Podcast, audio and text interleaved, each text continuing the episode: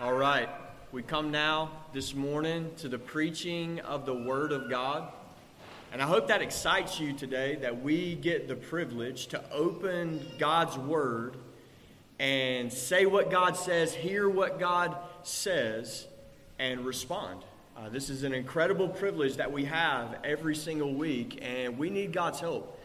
And so I want to invite you this morning to turn to Matthew 13 and we're going to call on the name of the Lord together, and we're going to ask for the Lord's help as we open His Word. Let's pray. Father, we come to you now, Lord, and we acknowledge and we call upon you as the fountain of everything good. And Lord, we confess our need for you. Lord, we need you. Jesus, you tell us in your word that we can't do anything apart from you. You're the vine, we're the branches, Lord. And so we ask for grace today. We ask for sanctifying grace that makes us more like you, Lord Jesus. Sanctify us, make us holy. God, we pray that you would deal with us today at a deep level, Lord, at the level of the heart, not just external conformity, but real Christ likeness, real holiness. Lord, sanctify us by your word. God, we ask for saving grace, Lord, in your house today, that you would exalt your holy name, that you would exalt the power of your word. You're the fountain, Lord, and we need you, God. God, come. Lord, draw near to us and bless us, God, as we hear your word. In Jesus' name, amen. All right, we're going to begin our time this morning by reading God's word together.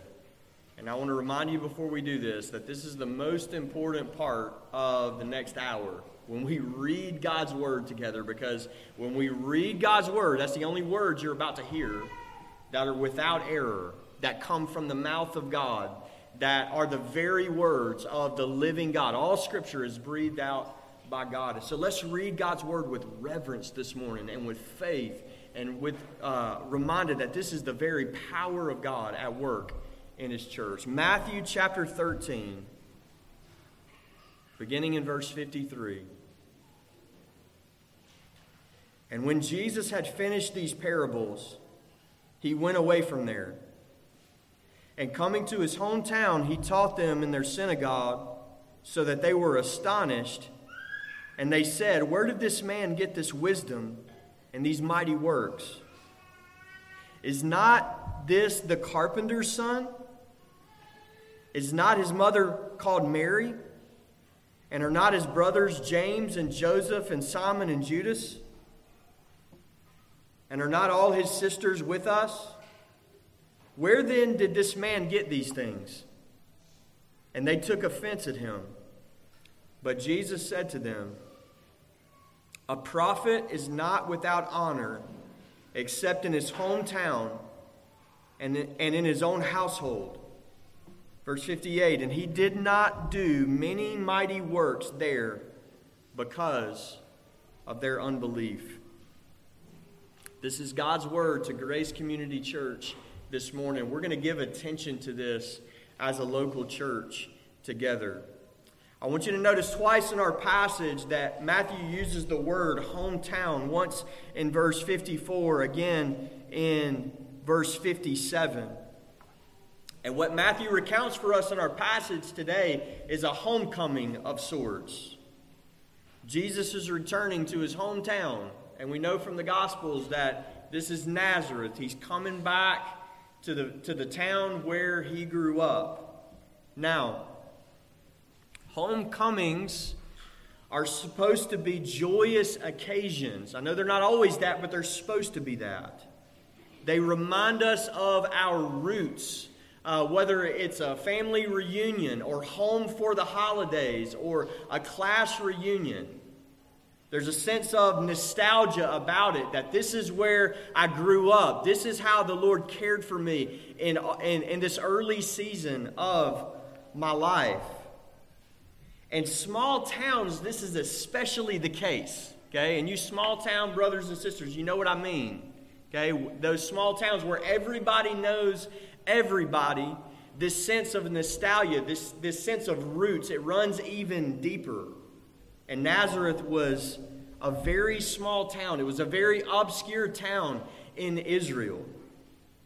And so, this small town homecoming that Jesus, you know, eh, that we're about to unpack together, it would have been very newsworthy because something that we need to understand that precedes this homecoming is by this time in Jesus' ministry, he had become very famous in Israel.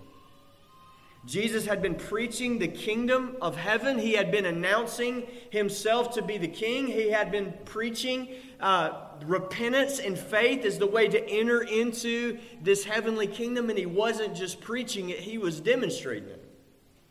He was performing signs of the kingdom of heaven. He was demonstrating the power of the kingdom of heaven, and word was getting out.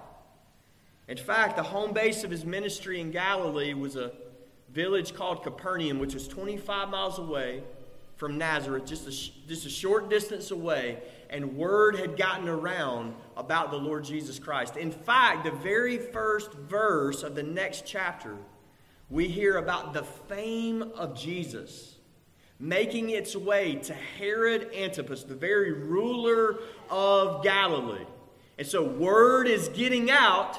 And to think of all the things we have coming together in our passage, we got this famous hometown boy coming back for this homecoming, a famous resident.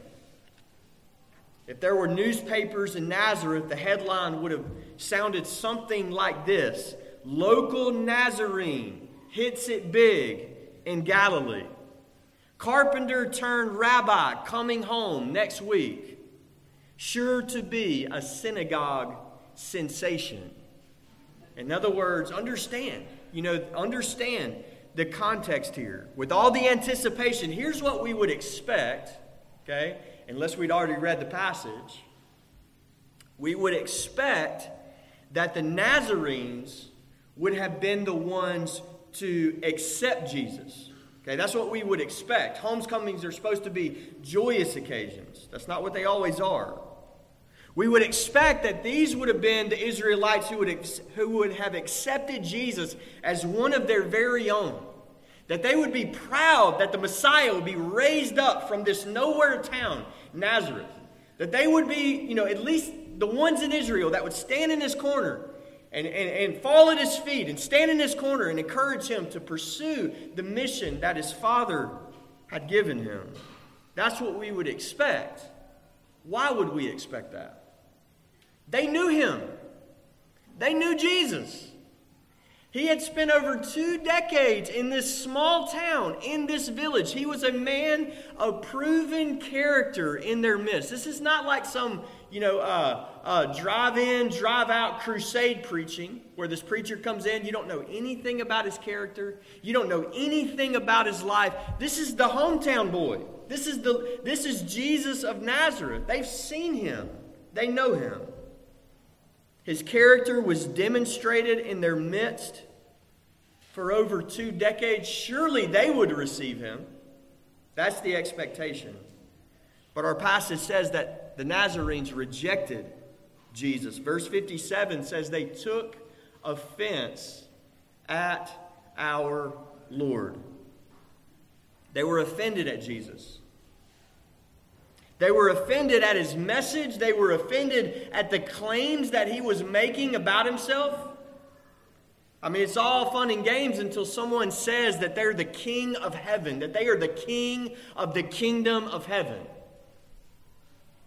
And then all of a sudden it forces you to a crisis. How will you respond to the Lord Jesus Christ? You can't just call him a good old hometown boy.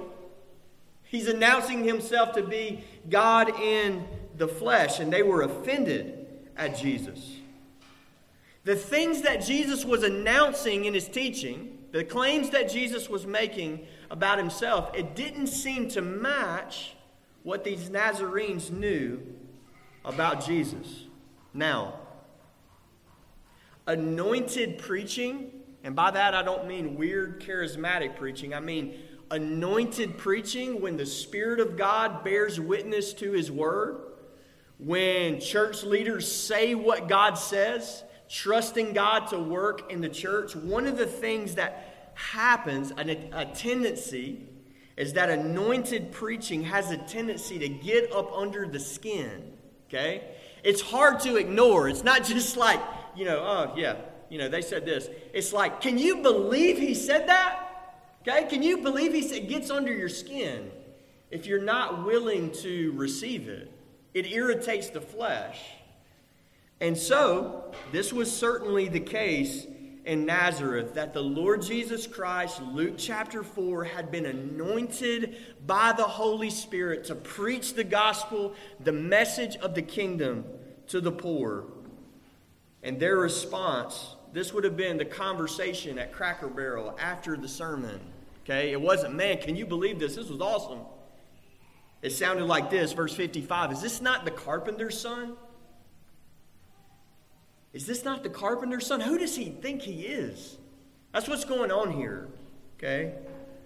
Mark's version calls Jesus a carpenter. Mark's version of this same story says, Is this not the carpenter? Matthew's version says, Is this not the carpenter's son? Joseph was the earthly father of Jesus, and he was the carpenter in Nazareth. And then as we read uh, the Gospels, we find, you know, that Joseph just falls away. Not much is said about him after the birth narrative of Christ. And most likely, what happens is that Joseph dies in Jesus' uh, late childhood or early teenage years, and the Lord Jesus Christ takes on the vocation of his earthly father. And I say earthly father, we need to put that in quotes because we understand that the Lord Jesus didn't have an earthly father. Okay, he was born of a virgin. He was, he was the incarnate God from heaven earthly father in the sense that Joseph is the one who took him in as his own son. And Jesus became a carpenter just like Joseph was a carpenter in Nazareth. And this word, it's not a derogatory thing. Nothing wrong with being a carpenter, okay? This word is referring to a skilled laborer, okay, a tradesman, a builder. Could mean working with wood. It could also mean working with mud bricks and building stuff. So think construction worker. Okay? Is this not the carpenter's son? This is how they saw Jesus. Okay? Not as the Messiah. They didn't see anything more when they saw the Lord Jesus Christ in front of them than the humble, lowly carpenter's son. And then in verse 55 and 56, they reference his family. Okay? They reference his family. He's not he the son of Mary. He, these are his brothers are not his sisters here with us? This is, you know, an interesting thing about verse 56 is this is the only place in the Bible where we learn that our Lord had sisters. I mean, that's just awesome. Okay, like, like that's just a little side road. It's not the main point of the passage, but it's there. Jesus had sisters, and they're saying, Listen, we hear what you're saying. The sermon's awesome, okay? And the power of God is with you. But we also hear these claims that you're making about yourself, and the problem is this we know your family, we know where you come from. Your brothers are right here, your sisters are right here. And so these are comments that are meant to put the Lord Jesus, so to speak, in his place. They're trying to humble, you know, uh, the Lord Jesus. That, that don't forget where you come from. Your sisters, your brothers, your mama, and you're the carpenter's son. Our passage can be summed up in verse 57. What's this passage about? Well, here's the main point Jesus was a prophet without honor in his hometown. A prophet without honor in his hometown. And I want us to consider four questions this morning from this passage. We'll work our way through this passage answering these four questions. Number one, who rejected Jesus Christ? Number two, why did they reject him? Number three, what does this rejection reveal about our Lord? And number four, how does Jesus respond to being rejected? And we'll start with that first question. And I want us to just pause right here and just take it in and remember according to this passage, who was it that rejected Jesus? And this passage says it twice his hometown. Nazareth. The Nazarenes rejected Jesus. Now, I want you to understand how big of a deal that really is. Okay? And, and we're going to do that by remembering just how much of a privilege the, Nazar, the Nazarites had, those who lived in Nazareth. And so, as we read the gospel, several things fall into place. Jesus is born not in Nazareth, but in Bethlehem. Shortly after his birth, because of this murderous king, King Herod, the Lord Jesus is forced to, to flee to Egypt as a refugee, as a young boy, spends several years in Egypt, and then is brought back by revelation to the land of Israel. And as a young boy, his family settles in Nazareth. In other words, I want you to understand that Nazareth is the only town on planet Earth that got to see God incarnate grow up in their midst. No other town got to see what they saw. They were the only ones in the history of the world that got to see a perfect human being, listen, passing through all the stages of human development. What does holiness look like in a five year old, in an eight year old, in an 11 year old, in an 18 year old, in a 25 year old? Ask Nazareth because they saw it. They're the only ones on planet Earth that saw it because it happened right in their midst. Luke chapter 2 says it this way, verse 39 And when they, Jesus' family, had performed everything according to the law of the Lord, they returned into Galilee to their own town of Nazareth. And the child grew and became strong, filled with wisdom, and the favor of God was upon him. Where did that happen? Happened in Nazareth, where the Spirit of God was resting upon this holy child, and he grows into this holy man. Later in Luke chapter 2, he says it this way, verse 52 And Jesus increased in wisdom and in stature and in favor with God and man. So know this about your Lord. He increased in stature. That's, that's he's going through the normal stages of human development. And as he's increasing in stature, the Bible says he's increasing with wisdom. The Spirit of Yahweh is upon him. And not only is he increasing with wisdom, he's growing in favor with God. This is a holy child who's becoming a holy man. And here's the thing that I want to make sure you understand. Not only is he growing in favor with God, the Bible says he's also growing in favor with man. Where did that happen? Where did the Lord Jesus grow in favor with man? Not in Tel Aviv, not in northern Israel, not in southern Israel. He, he grew in favor with man, with those who were around him. This happened in Nazareth. In other words, he was a special citizen. He, he was a favored son. He was a well thought of man in this small town. In other words, I want you to understand, you know, what would have happened. They would have seen our Lord Jesus in the synagogue. Can you imagine that? I mean, really, can you imagine that? That they would have laid eyes on the incarnate Son of God, lift his hands in the synagogue, and bless the Lord his God with all of his heart, with all of his might. They would have seen a sinless man pray, a sinless man praise God in their midst, a sinless man receive the Torah and the teaching of the Lord his God. They knew him. It happened in their midst. They would have seen Jesus in the marketplace. They would have seen him on the streets. They would have seen him playing with his friends. They would have seen him at funerals. They would have seen him at weddings. They would have seen him in his trade, doing all things to the glory of his Father. In other words, they would have seen a sinless man grow up right under their nose. That's the privilege of Nazareth. Nobody else in all the world could see what they saw.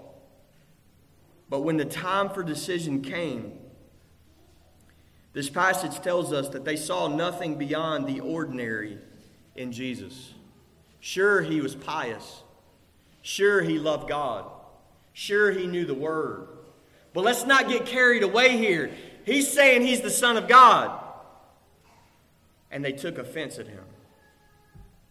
Now, as I studied this, I thought about how, you know, this is such a good reminder to us of the nature of the incarnation of Jesus.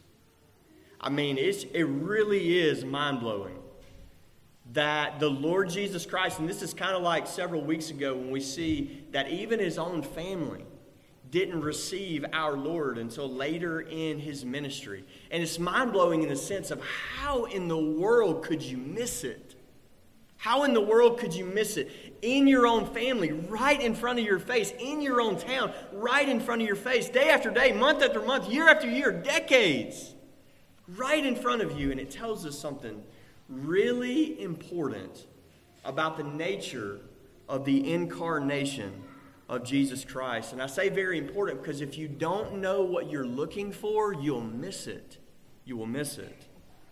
When Jesus walked this earth, his glory was veiled.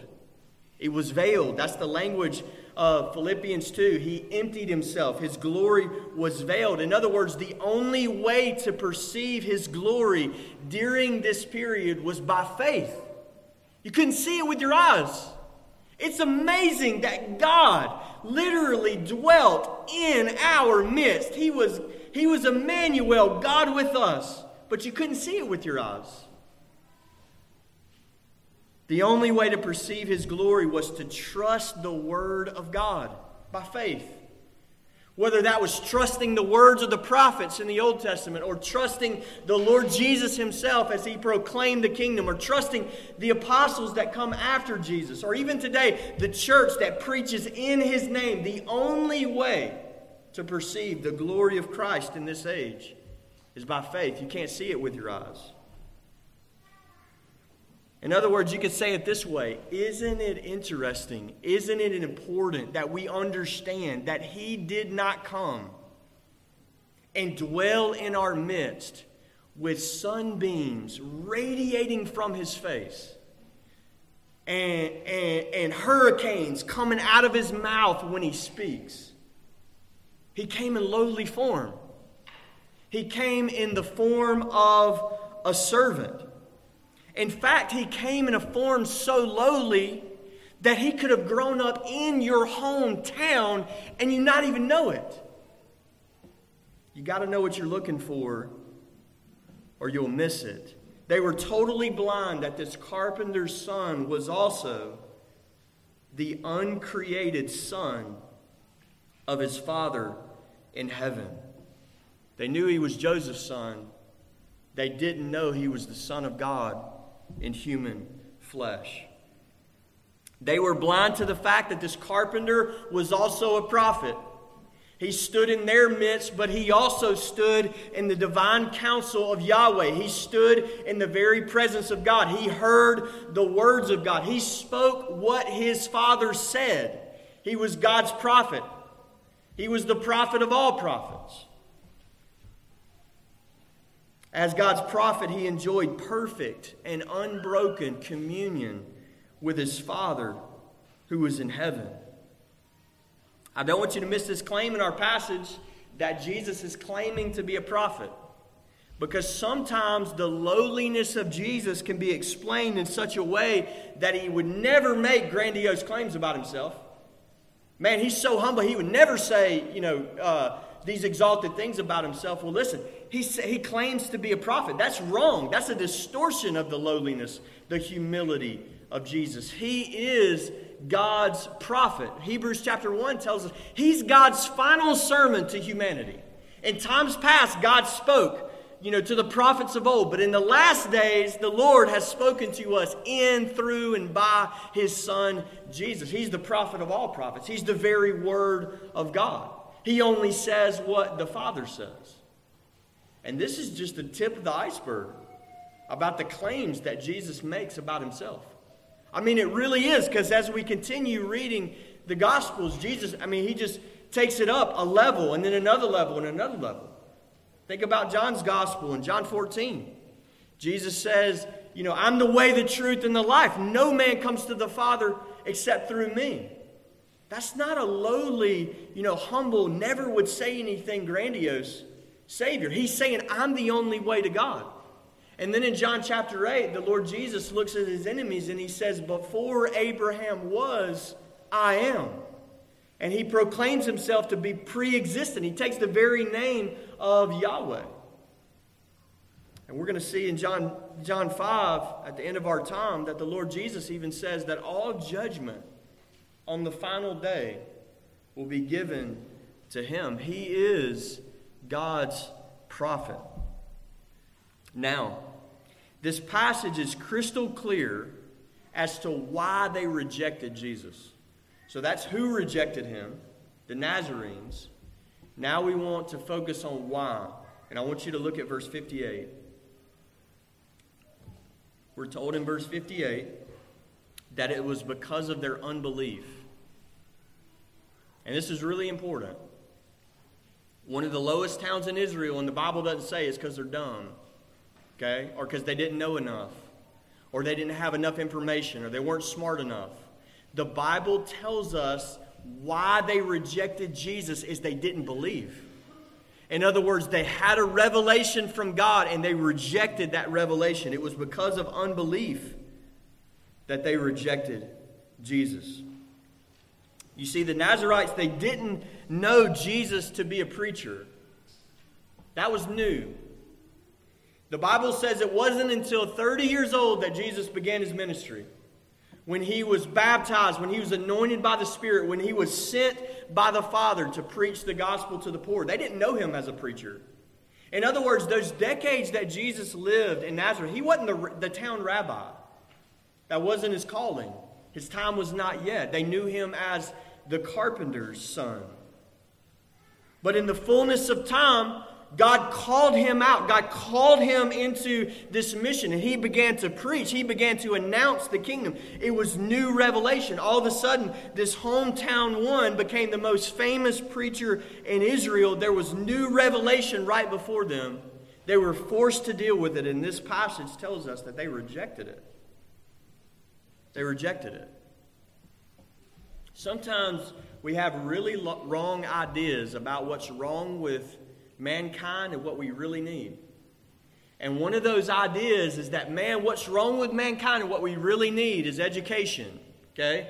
And, and we're just, you know, this, these neutral vacuums, this blank slate. And man, if we can just get enough information inside the, the head of these people, man, they'll make good decisions. And the Bible tells us that there's something more fundamentally wrong with us okay, than just not having information. We have, by nature, evil hearts of unbelief. Do you know that about yourself? It is the thing more than everything else about you that needs to be reformed, transformed, and made new. Is that old unbelieving heart needs to be taken out, and we need a heart of flesh. That heart of stone's got to go, we need a heart of flesh. And that's what it means to become a Christian. They rejected the Lord Jesus because of unbelief. And unbelief is serious business. Unbelief caused them to dishonor God's prophet in his own hometown. Now, think about that. To honor Jesus as a prophet would have been to receive him as a messenger of God, but they dishonored God's prophet, which means that they treated Jesus as a pretender. They didn't believe he was from God, they didn't believe that he was a messenger from the Lord. And so that heart of unbelief will cause you to dishonor the Lord Jesus Christ, to reject him. We'll come back to that as we close. Next question What does this rejection in Nazareth reveal about Jesus? And I want to ask you to turn with me to Isaiah 53 in your Bibles. Isaiah 53. And let's read this verse together. Isaiah 53 3 says this this is a prophecy about our Lord Jesus Christ. He was despised and rejected by men, a man of sorrows and acquainted with grief and as one from whom men hide their faces, he was despised, and we esteemed him not. So, this rejection in Nazareth is actually fulfilling prophecies, ancient promises from the prophets about the Messiah. And it's showing us who is Jesus. He's a man of sorrows. Jesus is a man of sorrows rejected by men. Sometimes we can get the wrong idea about the suffering of Jesus, that Jesus' suffering is located, we locate it only at the cross, you know, like uh, the suffering of the cross, the hours before and then on the cross. And no doubt Jesus suffered on the cross. He suffered gloriously. He suffered obediently. He suffered sacrificially. He suffered as our substitute on the cross. Not taken away from that at all. But that's not the only place Jesus suffered. It wasn't only, it wasn't only at the end of his life that he suffered. The Bible actually portrays the whole life of Jesus Christ as a life of suffering. And I want you to know that about your Lord. In other words, if you were to ask this question, where in the Bible or, or, or where does the Bible tell us that the suffering of Jesus begins? And the answer is at the very moment of his incarnation. At the very moment of his incarnation.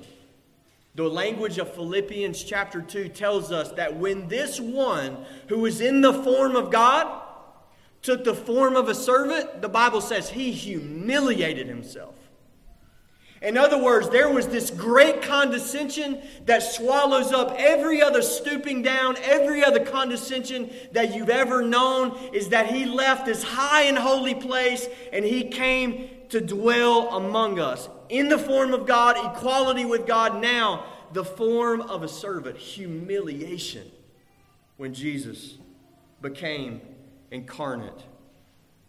And then we see this play out all throughout the Gospels, all throughout his life, that this one who was the king of heaven, when he's born, it's not like planet Earth is throwing this huge party that the king is here, the king is here. He's born, and who's there? Shepherds. And where do they lay him? In a cattle stall, in a manger. There's no place you know, in Bethlehem to even lay the head of the Savior of the world. He's, a, he's the lowly one. His whole ex- earthly existence is lowliness and suffering. Even what we mentioned before. I mean, think about this. Why in the world is the high king of heaven having to flee this weak you know, uh, uh, weak King Herod and having to become a refugee baby in Egypt. Why in the world is he volunteering for this? And then, even in our passage, why in the world is the Savior of the world? Why would he sign up to be rejected by his own hometown? And I want you to see this. This is what he volunteered for. It's not just a little suffering or great suffering at the end of his life. His whole life was a humiliation, a stooping down, a becoming obedient to the point of death, even death on the cross. He was rejected by men. And I want you to understand this. When he was rejected by men, he was rejected as a man. I don't want you to miss the human side of this. This was suffering for Jesus. This was painful for the man Christ Jesus. Not painful because he was weak, painful because he loved them. I mean, ask yourself this do you love the people you go to church with? I mean, really, do you? And then think about this if, if you were in this church for two decades, would you love the people that you go to church with? And the answer is obviously yes, but here's the thing Jesus loved them without sin. Jesus loved them to the fullest that anybody could ever love, selflessly, sacrificially. The ones he knew their name. He grew up in their midst and he preached the gospel. He announced himself as king. And listen, go back and read this this afternoon. Luke's version of this story tells us that they were so angry that they wanted to murder Jesus, that they pushed him out of the synagogue and they were trying to throw him off a cliff in Nazareth. Imagine that. Imagine that suffering as the man Christ Jesus, that this is my hometown. These are the ones I love, and they're trying to throw me off the cliff. Nobody knows loneliness and suffering like Jesus knew loneliness and suffering. He's a man of sorrows. The Lord Jesus is acquainted with grief. And so I don't want us to miss the suffering of Christ in this passage. John 1 says it this way He came to his own, but his own people did not receive him. That's who Jesus is. He was rejected by men, and we esteemed him not. Every single one of us.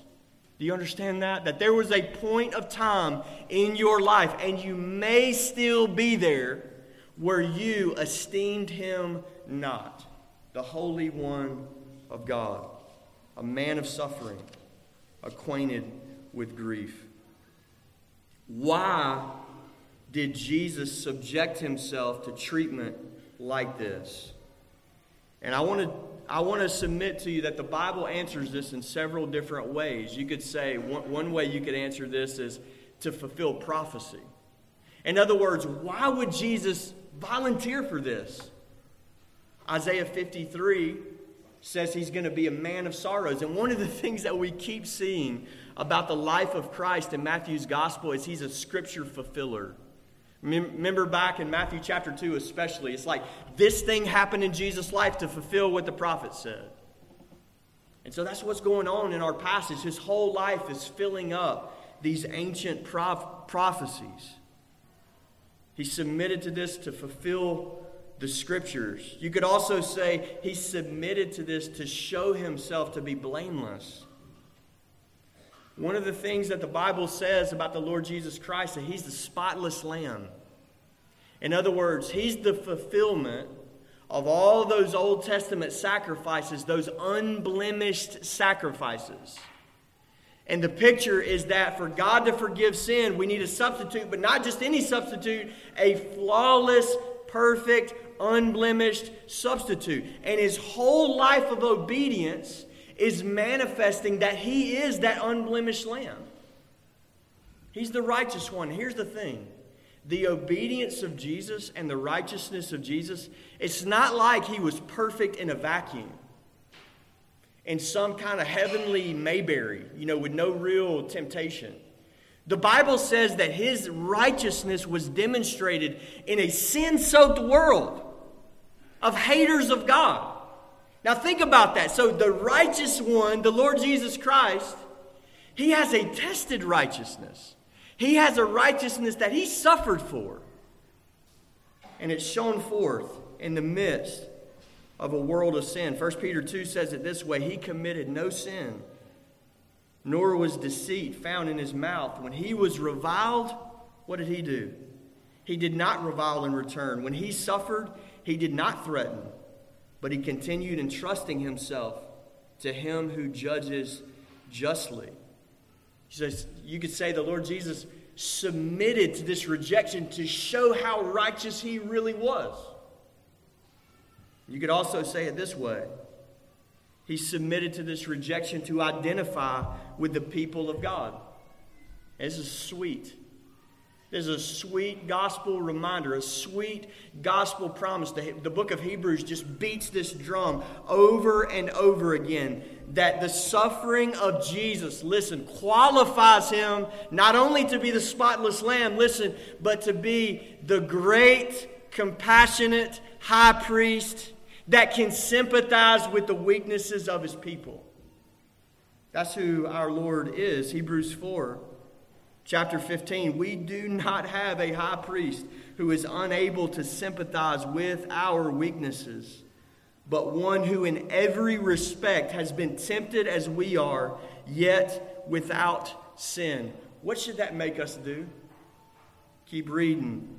With confidence, draw near to the throne of grace that we may receive mercy and find grace to help in time of need.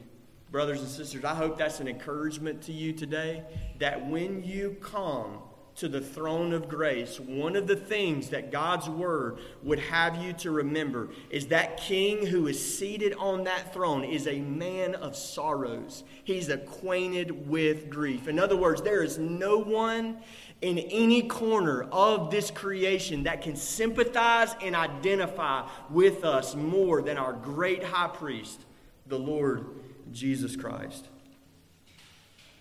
This is glorious stuff. This is glorious knowledge about Jesus. This glimpse of his rejection, this glimpse of the lowliness of Christ that would even subject himself to being rejected by men. And I want you today to be reminded of his patience and his gentleness and his lowliness and I want you to be reminded this morning of his great love for sinners. In other words, this story could have ended, and Nazareth, and Nazareth rejected the hometown Messiah, and he smoked them all. Could have ended that way, but it didn't.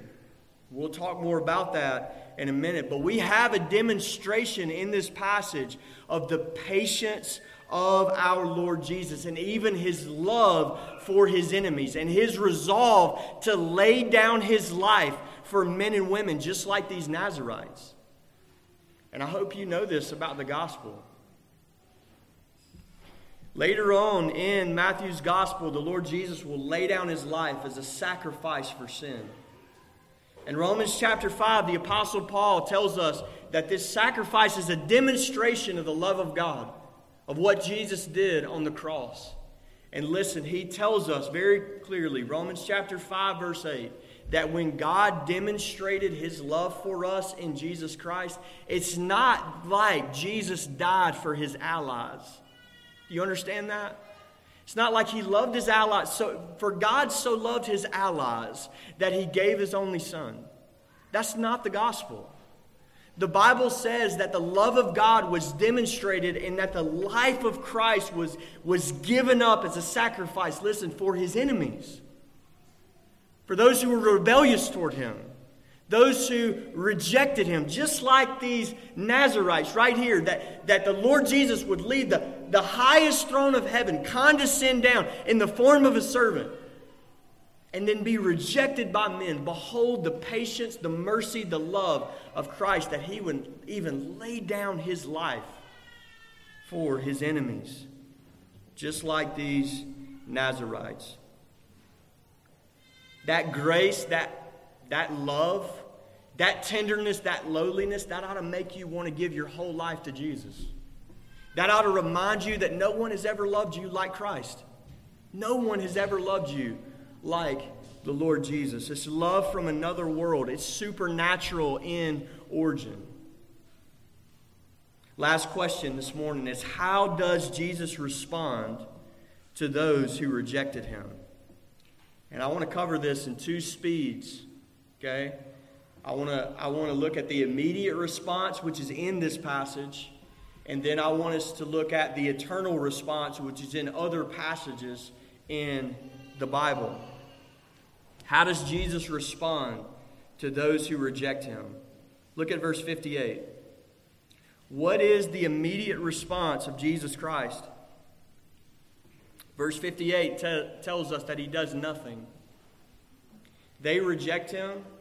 Luke's version says they even try to kill him. And the Lord Jesus does nothing. He doesn't do any mighty miracles. He, do, he does, there's no retribution here, there's no reviling back. He does nothing. Why no mighty works? Because miracles don't create faith. You need to know that as a Christian. Miracles do not create faith, they only confirm faith. I used to think so wrongly about this. Man, if God would just do this thing, man, then we would believe. Romans 10 says this about faith faith comes by hearing, and hearing through the word of Christ. And so, listen, if you are here today and you reject the Word of God, there are no amount of miracles in all of heaven that can save you. The only thing that can create faith is the Word and the Spirit of God. Miracles only confirm faith. They cannot create it. You will be saved or lost not on the basis of how many miracles you've seen and rejected. You will be saved or lost on the basis of how you have responded to the Word of God. And man, feel that. All you have to do to be judged by God forever is hear His word and reject it. You don't have to kill anybody, you never have to rob a bank. All you have to do is hear a testimony, God speaking through His word from another world, and say, nah. An evil heart of unbelief. The immediate response of Christ is to do nothing. As we read the Gospels and even Matthew's Gospel, Matthew 25 gives us this picture of the final judgment that all nations will be gathered before the Nazarite, the man from Galilee. Think about how amazing that is. That when we stand before God in judgment, we will stand before the glorified God man, Jesus Christ. John 5 tells us that the Father has given all judgment into the hands of the Son. That means your eternal destiny will be determined by how you respond to the Lord Jesus. Which means that there is coming a day when those in Nazareth who tried to throw him off a cliff, they'll have to face him in judgment. Think about that. Think about the privilege they had. Think about the response. And the one thing that you can bet that they will never say in that day is this Is this not the carpenter's son? You understand there's coming a day where all this veil is ripped off and things get really clear really fast. And the Bible says every eye will see him glorified not in lowly form, but with eyes like a flame of fire, with a voice like the sound of many waters. Philippians 2 tells us that this humiliation and condescension will be gloriously reversed. And God will, you know, uh, give him the name that is above every name. Highly exalt the Lord Jesus. And, there, and there's coming that day where every knee will bow and every tongue will confess that Jesus Christ is Lord to the glory of God the Father. So we have these two speeds of the response of Christ. Christ patiently endures in this age mocking and even rejection. But the same Bible that shows us the tenderness of Christ and the patience of Christ also warns us that in the age of, to come, that will not be the case. That he will judge the world in a terrifying and eternal judgment in the age to come. And here's the thing that gap between the immediate response and the eternal response is mercy for us. Do you understand that? It's, it is mercy for us. That God gives us a chance to repent. That God is patient and long suffering with sinners, not wishing that any perish. He's patient with us, that we would be brought to repentance. This age is the time to get right with God. The New Testament says this about this age that today is the day of salvation. I mean, is this not good news? What does that mean? That means that we have a promise from God that in this age right now, if you go to Christ, He will never cast you out. That is a glorious promise. To seek the Lord while He may be found.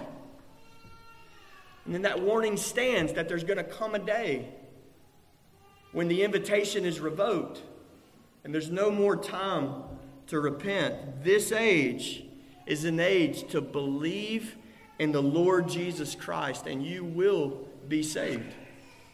This is the announcement of the gospel. And I want to exhort you today to resolve to deal with this unbelief in your heart. I want us to pull back the veil for just a minute about this sin, that we would see how wicked it truly is. Unbelief is not a small sin. Unbelief will cause you to dishonor God. It will cause you to dishonor God's prophets. It, it will keep you from Jesus. That's the worst thing about it. I mean, think about what faith does. Faith is how we come to Christ. Unbelief keeps us from Jesus. Faith is, is how we see the glory of Christ, the preciousness of our Lord. But unbelief is how we look at Jesus and we say, man, what's for lunch? Nothing special about him, just a carpenter, just a church thing. Unbelief will cause us to see no form or beauty that we should behold him no preciousness in the Son of God, no glory. Unbelief will drag you to hell. Unbelief calls God a liar. God speaks from heaven through his word. Unbelief says, You're a liar. I'm smarter than you are. I know better than you know. The only thing you have to do to be judged by God is to refuse to believe God's word. And I want to mention something that's becoming, you know, uh, glamorous, you could say, in our culture is, is, is skepticism. Like, man, it is this glamorous thing to, you know, constantly be searching for the truth, but never to land somewhere and plant your feet down on the truth and say, I searched for it, then I found it. I'm not searching anymore. And there's this weird, glorified, you know, uh, skepticism of, uh, you know, uh, yeah, there's some things about Christianity that, I like, but there's some things that I'm just not uh, sure about. Or you can hear it this way this evil heart of unbelief that says, you know, I believe in Jesus. Yeah, I'm a Christian, but man, I'm, I'm not sure about, you know, this Bible thing. You know, I'm not sure, like, I believe in Jesus, but, but I mean, everybody knows the Bible has errors in it. I mean, think about, think about that. Think about what you're saying. It's like saying, Jesus, I believe in you, but your father's a liar. He can't even speak truth through, through his word. Jesus, I believe in you, but look how weak your father is. He can't even purify his word from error. It's evil. Nothing glamorous about it. It's evil. It's wicked. Not to trust the word of God is evil. Not to take God at his word is evil and to take God at His word, it glorifies Him. It glorifies Him as trustworthy, the one who can never lie. And so I want us to note from this passage that it was their familiarity with Jesus that caused them to stumble. And I think there's a special warning here for church gatherings just like this. And I'll tell you why. Think of the warning that this should be for us in the church. What are we familiar with? Nazareth was familiar with Jesus. Church people are familiar with God's Son, God's gospel, God's word, God's servant, God's church, God's people. It's all around us. It is all around you. And think of the warning in this passage that it can be all around you. You can be so familiar with something and miss it right in your midst. So note well how dangerous it is to become familiar with holy things. This is not common. What's all around you, there's nothing common about it. It's supernatural. Be very warned when you begin to handle and treat holy things as though they were common and ordinary. This is the familiarity that led them to despise the Son of God right in their midst. And I'll give you this to think about. You can test me on this, we can talk about it later. Maybe the one place in all the world that's worse than rejecting Christ in Nazareth is rejecting Jesus in his church, his holy temple. Think about this just as it would have been better to be a sodomite who never heard the gospel than it would have been to be in a synagogue in Nazareth and hear the gospel and reject it. It would be better for you to be a mosque going, Allah worshiping Muslim in Saudi Arabia that never hears the name of Jesus than to be right here, right now, in the midst of the church of Jesus Christ and reject him. I want you to feel the weight of that. I want you to feel the weight of that. Feel the weight of how responsible we are to respond to the revelation that we have. Now, here's what I'm not saying I'm not saying that it's better to grow up with a Muslim background than a Christian background. It's a privilege to be in the midst of holy things. But it's a privilege not to be squandered. It's a privilege that carries this tremendous responsibility. And I want to exhort us this morning with these holy things all around us, run to Jesus with faith. Ask the Lord to hold you fast, to keep you fast until the very end. And finally, brothers and sisters, one more reminder here be prepared to suffer. Why do we think so often that we're going to get better treatment in this world than Jesus got? Why is it so easy for our minds to go there so quickly to expect better treatment in this world than Jesus? The Bible says that our Lord was a man of sorrows and acquainted with grief. And there's this principle running all through the Gospels that as goes the master, so go his servants. Matthew chapter 10 says it this way If they have called the master of the house, Beelzebul, how much more will they malign those of his household? We need to be prepared to suffer for his namesake and follow in the path of our Lord. Let's pray. Father, we lift up our souls to you today. God, and we pray that you would bless us, Lord. We pray that you would cancel anything untrue and unhelpful that was said today, and that you would cause the things that are true to dwell richly in our hearts, Lord. Cause the word of Christ to dwell richly within us today. In Jesus' name we pray. Amen.